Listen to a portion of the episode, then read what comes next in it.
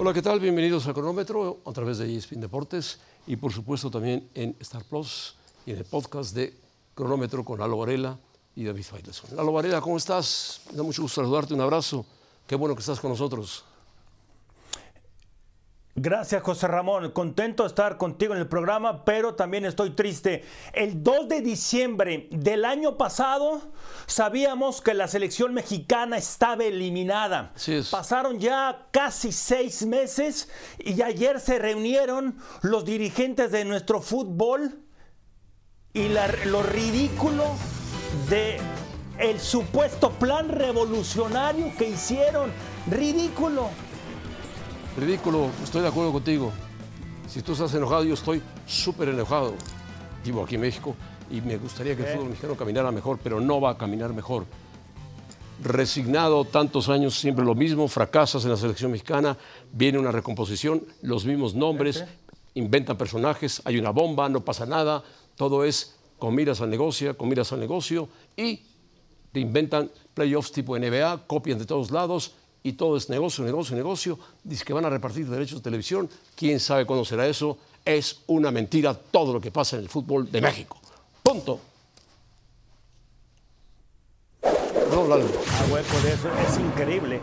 Es, es, increíble. Y bueno, Joserra, pasemos a esto entonces. Completa la frase. El formato del play-in es, para mí, una copia de la NBA o una burla. Mira, y luego es que no saben copiar. Primero es ridículo y es cómico. Va en contra del crecimiento. ¿Por qué? Porque es, es el 50% de los equipos, ni siquiera el 50, más del 50, porque son 10 los que van a estar allá adentro. O sea, no entiendo. ¿Cómo es posible que hagan eso? Está escondido. Este, quieren copiar cosas, pero tienen que copiarlo de otra manera, porque no es así. Son 18 los equipos. Deberían de avanzar 6. 6, exactamente. Eh, eh, esto es ridículo. Están pasando 10 creo que es un buen número. 6 es un buen número para hacer una liguilla competitiva y de más calidad. Y lo otro, bueno, pues más de lo mismo, el ascenso no existe, no existe, se va a aplazar todavía un buen rato, no existe ascenso ni descenso. Lo único que hicieron es bajar la cuota de extranjeros en un solo jugador, pero de 18 equipos califican 10. Hay un play-in que han llamado raro, es un repechaje que es la palabra, y está más enredado, el 7 contra el 9, si el 7 tiene más 7 contra el 8, si el 8 tiene más puntos que el 7, tiene que eliminarse con el 7. Bueno, total, el que pierda va contra el que gana del 9 y el 10 es un auténtico desastre, lenguas. Pero esto sí, todos en la foto, felices de la vida, la multipropiedad ni se tocó, el avance de la selección ni se tocó siquiera, vendrá la National League, vendrá la CONCACAF y entonces dirán, ah, perdimos, no ganamos.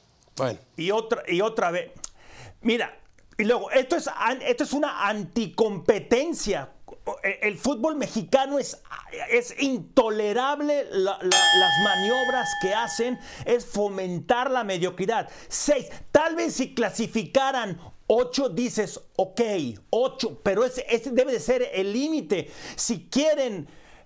Y les pongo otro dato, les voy a poner más este dato, aunque pudiera un poco más adelante. 16 jugadores mexicanos que juegan, que militan en clubes mexicanos fueron al Mundial. 23. Fueron más los extranjeros que militan en el fútbol mexicano, fueron más los extranjeros que fueron al Mundial. Entonces, ¿en dónde está ese estudio? ¿Cuáles son las ideas que tienen? ¿Cuál es la, la crítica que tienen? E, es increíble. Y estas son las personas millonarios que tienen muy buenos negocios fuera del fútbol. Si el fútbol lo manejaran bien como negocio, el tri funcionaría mejor. Pero no sé qué, no, no sé qué es lo que piensan. es increíble. No, es que no, piensan, no piensan. Pasemos al ascenso. Pasemos al ascenso. El ascenso aplazado. El ascenso, y descenso, Lalo está aplazado hasta el 2028, te lo aseguro. Hasta después del Mundial de los Estados Unidos van a tomar en cuenta el ascenso y el descenso. ¿Por qué? Porque los dueños no quieren peligrar su pequeña inversión o multimillonaria inversión, según ellos, que tienen en los clubes. Así de fácil. Es seguir con el descenso, completar la frase es seguir con el desorden, es aplazar el crecimiento. Esto es una competencia. ¿Por qué en todas las ligas del mundo hay ascenso y descenso? ¿Quieren copiar NFL o NBA? No, esto es fútbol, no se puede hacer así. Es evitar la competencia en máximo nivel. No es miedo a ganar, es miedo a crecer. Esto es un... Es increíble, no entiendo es, se un, quiera ver. Es un retroceso. Es, eh, yo no puedo hablar mucho más porque ya estoy cansado de todo lo que se ha dicho, se dice y no se hace. Así de fácil. Y cada cuatro años hay que comerse el fracaso del fútbol mexicano en selección nacional y en los torneos que dicen que hay, son para la televisión, que hay rating, que se lo dividen dos televisoras. No pasa absolutamente nada. Nada de nada. Y para maquillar, porque fue un maquillaje, reducen un extranjero, para que nadie se enoje y la prensa no esté molestando. Un extranjero. Tenemos 10 contratados, pero 7 pueden estar en el campo de juego. Bajamos de 8 a 7, por si acaso. Eh, es inaudito lo, lo que pasa en nuestro fútbol. A ver, si por primera vez desde el 94 no se avanzó siquiera a octavos de final, ¿Y dónde están esos cambios? Insisto, recuerdo perfectamente, 2 de diciembre, cómo se hablaba en todos los programas de televisión, los periódicos, los mismos eh, directivos, vamos a hacer cambios. ¿Cuál es ¿Cuáles cambios? El cambio no es cambiar, el cambio no es modificar o quitar del puesto a una persona y traer a otra. ese no es el problema. Es a la persona, a la bomba ahora que ponen, sí, para dirigir estos que haga cambios radicales. Pero no hay cambios radicales, no, el único cambio, el único cambio es el copiloto de Emilio Escarga, que es otro, ya no es John de Luisa, ahora es uno que le apellida Juan Carlos Rodríguez La Bomba, que dicen que es un fenómeno, que es un genio, así lo ha dicho, así lo ha dicho mi compañero David Faitelson, lo ha escrito, que son genios, que son maravillosos y punto. Pero bueno, las cosas cambian, las ideas cambian, la cabeza cambia y muchos se creen el lavado cerebral que ha hecho la federación hábilmente con algunos proyectos que no han dicho ni hecho nada, ni va a pasar absolutamente nada. Nada. Podrán traer a Albert Einstein, pero si no lo dejan aplicar las ideas que oh. ellos, que él tenga, de nada sirve, porque nada más cambia el, supuesto líder, pero los de arriba son los que mandan. Puedes traer, Ese es el problema. Albert Einstein acompañado de Guardiola si quieres y de Marcelo Bielsa también. Y tampoco cambian nada. Bueno, en fin, este es el fútbol que nos toca a nosotros. Hablemos de la final Chivas. Fútbol Index sorpresivamente pone de favorito a Tigres. ¿Por qué? No lo sé. 60% sobre 40% del Guadalajara en probabilidades de ser campeón, de ser campeón. O sea, a Chivas lo ponen como víctima cuando eliminó al América jugando bien al fútbol. Al América. Y al Atlas antes. Y Tigres vino de un complicado partido con Monterrey y lo eliminó el Monterrey porque el Monterrey tuvo un técnico que se acobardó totalmente y algo parecido le sucedió al América y está fuera, el otro quién sabe dónde ande, pero me parece a mí que este, esta final de Chivas y Tigres a mí me parece que está 50-50, muy pareja, punto. Sí, yo creo que está muy pareja. No creo, yo a mí me cuesta trabajo poner al Guadalajara como, como la víctima, sobre todo por la forma en cómo llegaron. Además, le anularon todavía a, Cisneros un gol por el famoso bar en una falta totalmente absurda de Víctor Guzmán. Yo me atrevo a, a decir, ¿sí? Que por cómo está llegando Guadalajara, Tal vez es ligero favorito, ligero favorito el Guadalajara. Paunovic no, no, tiene estrellas, no tiene delantero, lo hablamos la semana pasada durante todo el torneo. Todos anotan, él apuesta por el fútbol de conjunto y este Guadalajara puede dar la gran sorpresa, ¿eh? Sí, el Guadalajara juega en conjunto y así venció al América como conjunto y lo venció rotundamente, que se equivocó el técnico del América, que fue volteó para otro lado e hizo los cambios increíbles que la expulsión de Fidalgo, que se autonombra el responsable, no, todos fueron responsables en la América, no solamente Fidalgo, quizá el más por la expulsión, pero el técnico sacó todos los delanteros y cuando se dio cuenta tenía tres goles encima del Guadalajara y estaba eliminado y ya no pudo tener ataque, punto, así de fácil. Por eso su cara de vergüenza dijo, me voy, me voy, punto. Y ahora el América no tiene técnico. ¿Quién va a llegar? Habla de muchos, muchos y muchos. y bueno, esa es justamente la pregunta, Joserra, al América.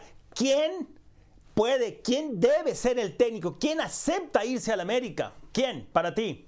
Yo me imagino que el América va a buscar o busca a un hombre importante que dirija al América, que no esté en México. Debe de ser así. O tendrá que buscar a alguien que está en México.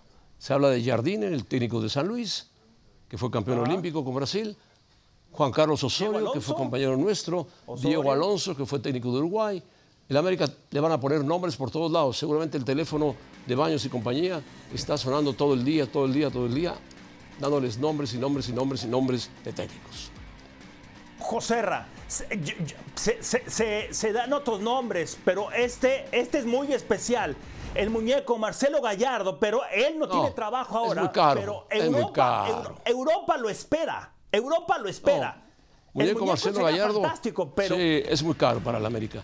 Y, él quiere ir a Europa, no quiere venir a la América. Así me lo, me lo imagino. Sí, dirigió a River y fue campeón con River, que es un equipo importante en el fútbol mundial. Hey, después de este fracaso con ese equipo, el América tiene billete. El chiste es de que Gallardo aceptara venir acá en lugar de irse al viejo continente. A mí ese, yo iría por él. Si eres el América, tienes que ir por él. ¿Y tú crees que el América, aunque tenga billete, quiera ir por él? Es caro. Es un técnico muy caro. A diferencia de lo que era Ortiz, que era muy barato. Muñeco Gallardo es un técnico para Europa y está esperando el momento que lo lleven de Europa de Francia, de Italia, de España, de algún lugar. Mira. Pero bueno. En América, en sus. Si, algo tiene el América es eso, es dinero. Yo, si se dignan de ser el equipo grande y todo lo que siempre hablan de ellos, ahí está. Ahí está. Necesitan dinero para reconstruir el Estadio Azteca, Lalo Varela. Para reconstruir el Estadio Azteca es donde necesitan el dinero. Es que eso es lo que no entienden ellos. Si ellos ganan títulos, si juegan bien al fútbol, el dinero viene también por ahí. El negocio es el fútbol. Vamos a ver a quién elige el América. Vamos a ver. Por lo pronto tenemos NBA.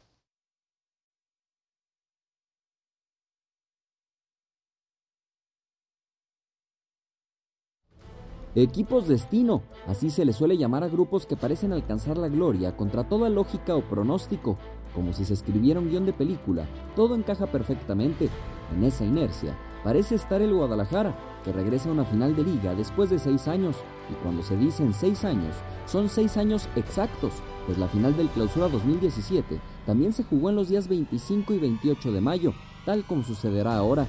Sin embargo, esa es solo la primera gran casualidad de varias. Chivas llega a la final como tercer lugar general y enfrenta a Tigres que fue séptimo, tal como sucedió también en el Clausura 2017 y al igual que en esa época, Chivas es dirigido por un extranjero que no tenía experiencia previa en la Liga MX. Matías Almeida prometió levantar al gigante dormido y lo logró, mientras que Belko Paunovic, con su estilo propio, también ha regresado al rebaño al protagonismo. Y que tiene eh, un legado. Y creo que alineando todas estas cosas con el trabajo, con los objetivos y con inmensas ganas de dar lo mejor de, nuestros, de nuestras capacidades, creo que podemos llegar a volver a poner a la altura que este club necesita estar de nuevo. Y una vez que comenzamos, yo y mi cuerpo técnico y toda la gente que va a trabajar aquí, a los jugadores, vamos a ganarles a todos. A tal grado ha llegado la cantidad de coincidencias que afición y equipo han retomado una canción en particular como himno, la misma que cantaban Almeida y sus pupilos durante la liguilla del Clausura 2017 y que ahora se apodera de las calles de Guadalajara.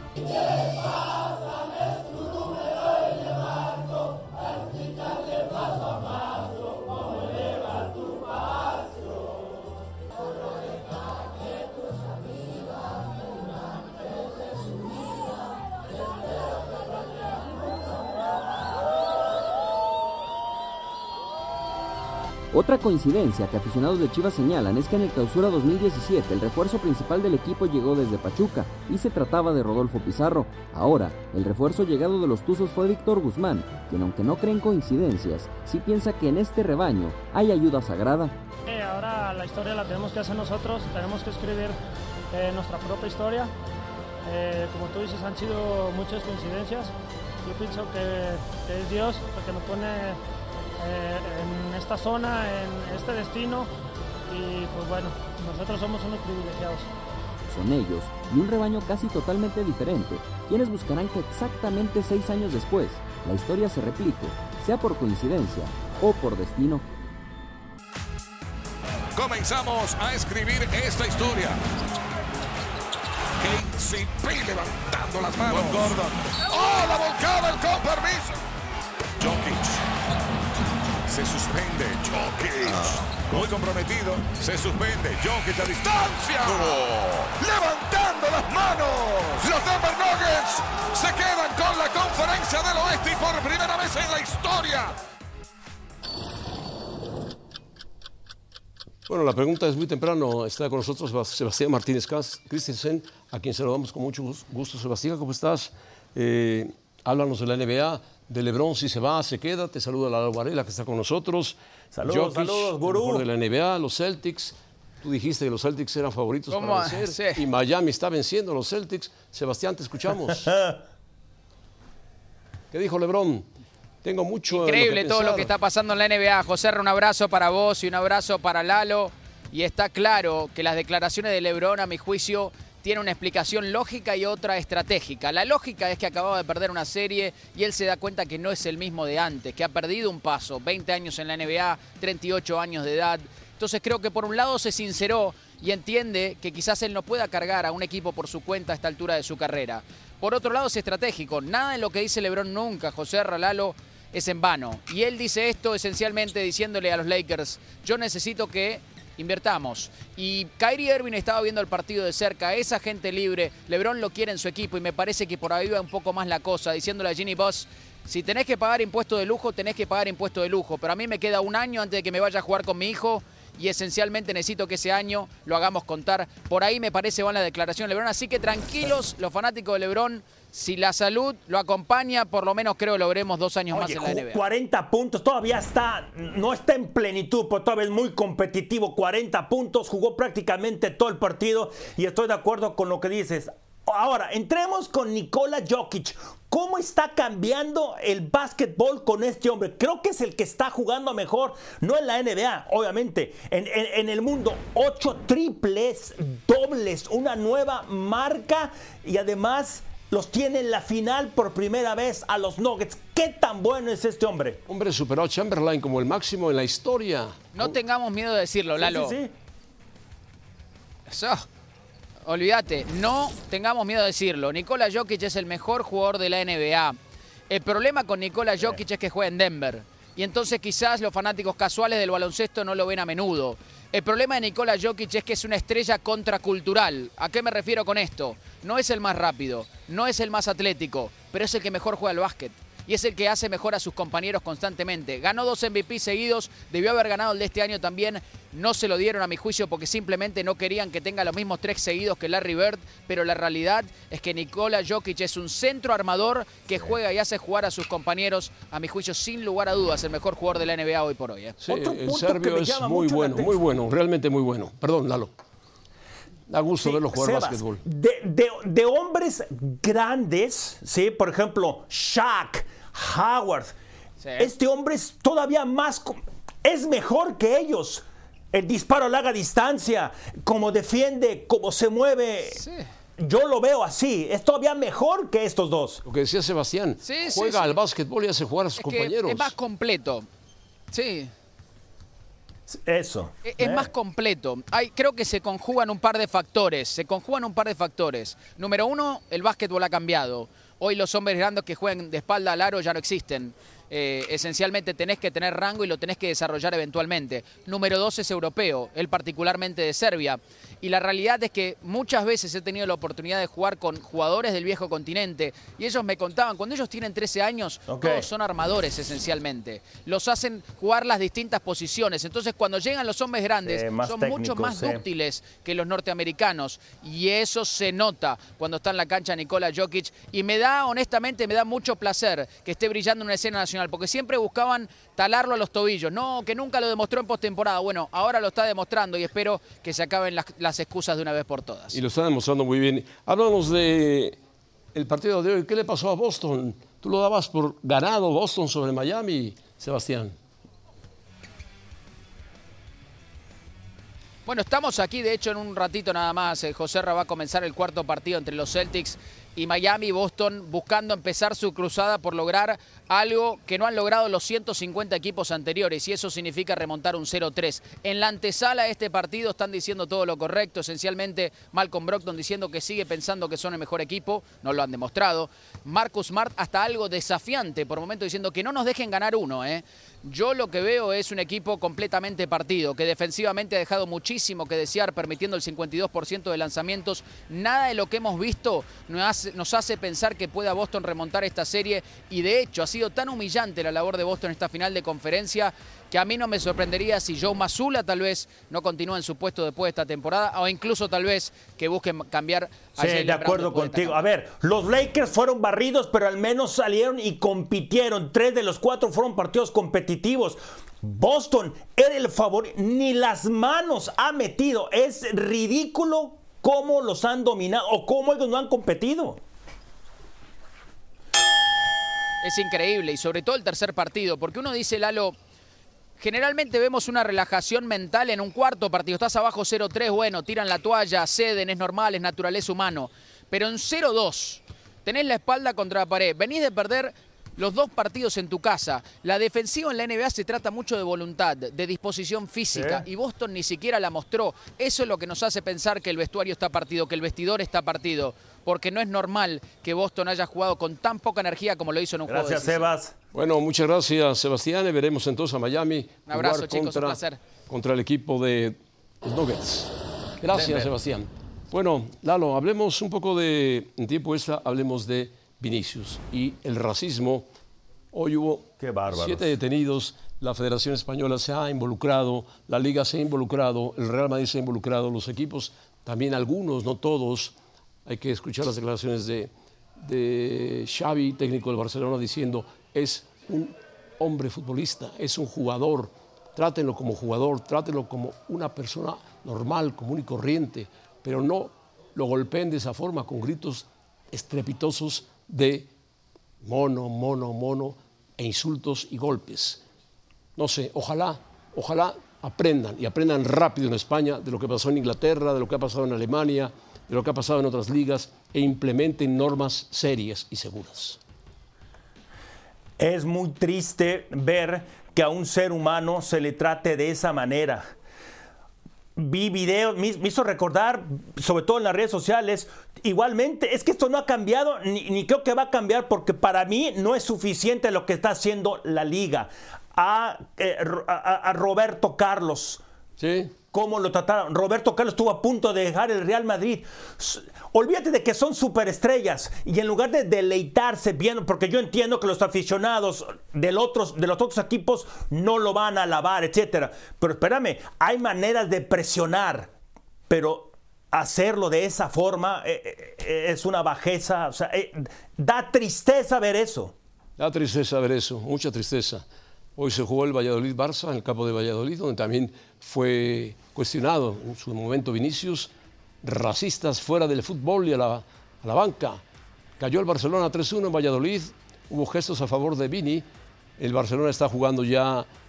El hecho de haber ganado la liga con tanta anticipación, cuatro partidos, ya no ha metido a fondo, no ha puesto el cuadro titular y bueno, pues perdió así de fácil tres goles a uno ante un equipo que está peleando por el descenso, el Valladolid.